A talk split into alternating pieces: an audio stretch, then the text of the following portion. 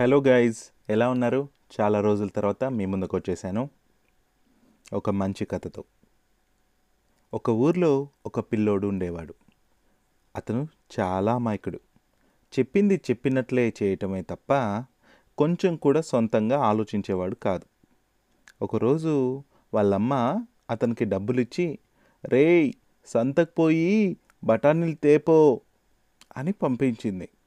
వాడు చేతుల నిండా బఠానీలు పోయించుకొని వస్తూ ఉంటే దారిలోనే సగానికి సగం పడిపోయినాయి. అది చూసి వాళ్ళ నాన్న ఓరే ఎవరైనా ఇస్తే అట్లా చేతిలో పట్టుకొని రాకూడదురా జేబులో పోసుకొని రావాలా? అని చెప్పినాడు. ఒకరోజు వాళ్ళమ్మ వాడిని పిలిచి రేయ్ అంగడికి పోయి పాలు తేపోరా అని పంపించింది. ఏవైనా ఇస్తే జేబులో వేసుకొని రావాలా అని వాళ్ళ నాయన చెప్పినాడు కదా. దాంతో వాడు అంగడివాడు ఎంత చెప్పినా వినకుండా పాలన్నీ జేబులో పోయించుకొని వచ్చినాడు. దాంతో దారిలోనే అన్నీ కారిపోయినాయి.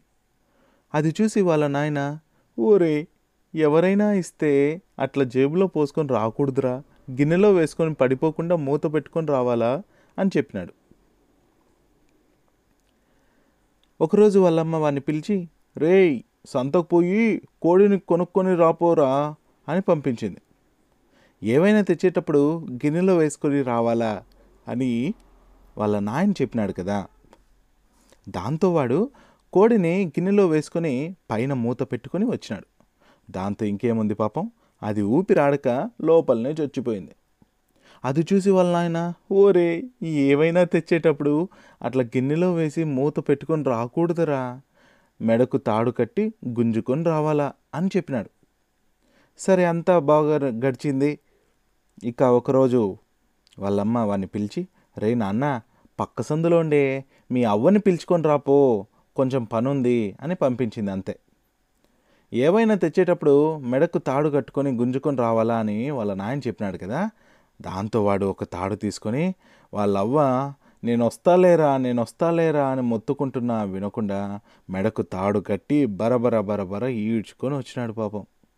అది చూసి వాళ్ళ ఆయన ఒరే ఎవరైనా మనుషులు కనబడితే అట్లా ఈడ్చుకొని రాకూడదురా. రండి రండి దయచేయండి అంటూ వాళ్ళని లోపల పిలిచి మర్యాదలు చేయాలి కానీ ఇలా ఎవరైనా చేస్తారా? అని చెప్పినాడు. సరే అని ఒకరోజు వాళ్ళమ్మ నాయన ఏదో పనుండి బయటకు పోతా ఒరేయ్ మేము వచ్చేసరికి బాగా చీకటి పడుతుంది. నువ్వు ఇంట్లోనే హాయిగా ఆడుకుంటా ఆకలితే అన్నం తిని పండుకో. మేము బయట తాళం వేసుకుని పోతాము. అని చెప్పి వాళ్ళు తాళం వేసుకొని ఊరికి పోయినారు. వాళ్ళు అలా పోయిన కాసేపటికి కొందరు దొంగలు ధనధన తాళం పగలగొట్టి లోపలికి వచ్చినారు. ఇక వాళ్ళ నాయన చెప్పిన మాటలు గుర్తొచ్చాయి.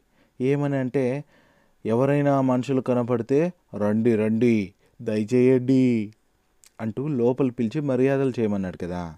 దాంతో వాడు ఆ దొంగలను చూస్తానే రండి రండి అంటూ లోపలికి పిలిచి కూర్చోవడానికి కూర్చీలు వేసినాడు. వీడెవడో తిక్కలోని లెక్క ఉన్నాడే అనుకుంటూ దొంగలు వానికి ఆ మాట ఈ మాట చెబుతా ఇంట్లో ఉన్న విలువైన వస్తువులన్నింటినీ మూటగట్టి మొత్తం ఎత్తుకుపోయినారు. అది తెలిసి వాళ్ళ నాయన నెత్తి నోరు కొట్టుకుంటా ఒరేయ్ ఎవరైనా ఇట్లా తాళం పగలగొడతా ఉంటే లోపలికి రమ్మనకూడదు కదరా? తలుపు వెనకాల దాచిపెట్టుకుని రోకల బండితో వాళ్ళ నెత్తులు పగలగొట్టాలా కానీ ఇలా ఎవరైనా చేస్తారా అని చెప్పినాడు. అంతే. ఇంకో రోజు వాళ్ళ అమ్మ నాయన ఇంకోసారి పనిపడి పక్కూరికి పోతా వాళ్ళ ఇంట్లోనే ఉండమని చెప్పి బయట తాళం వేసుకొని పోయినారు. పని అయిపోయి తిరిగి వచ్చేసరికి బాగా చీకటి పడింది. తాళం తీద్దామని చూస్తే తాళం చెవి పాపం కనపడలేదు. ఎంత వెతికినా దొరకలేదు. దాంతో లాభం లేదనుకుని ఒక పెద్ద రాయి తీసుకొని వచ్చి వాళ్ళ నాయన ధనా ధనా ధనమని తాళం పగలగొట్టసాగినాడు. ఆ చప్పుడుకి వాడు అదిరిపడి లేచినాడు. వాళ్ళ నాయన ఎవరైనా తాళం పగలగొడతా ఉంటే ఊరికే ఉండకూడదు. తలుపు చాటును దాచిపెట్టుకొని రోకల బండితో వచ్చినోని వచ్చినట్టు తల పగిలేలా కొట్టాలా అని చెప్పినాడు కదా. దాంతో బిరబిరా వంటింట్లోకి పరిగెత్తుకుపోయి పెద్ద రోకల బండ తీసుకుని తలుపు చాటున నిలబడినాడు.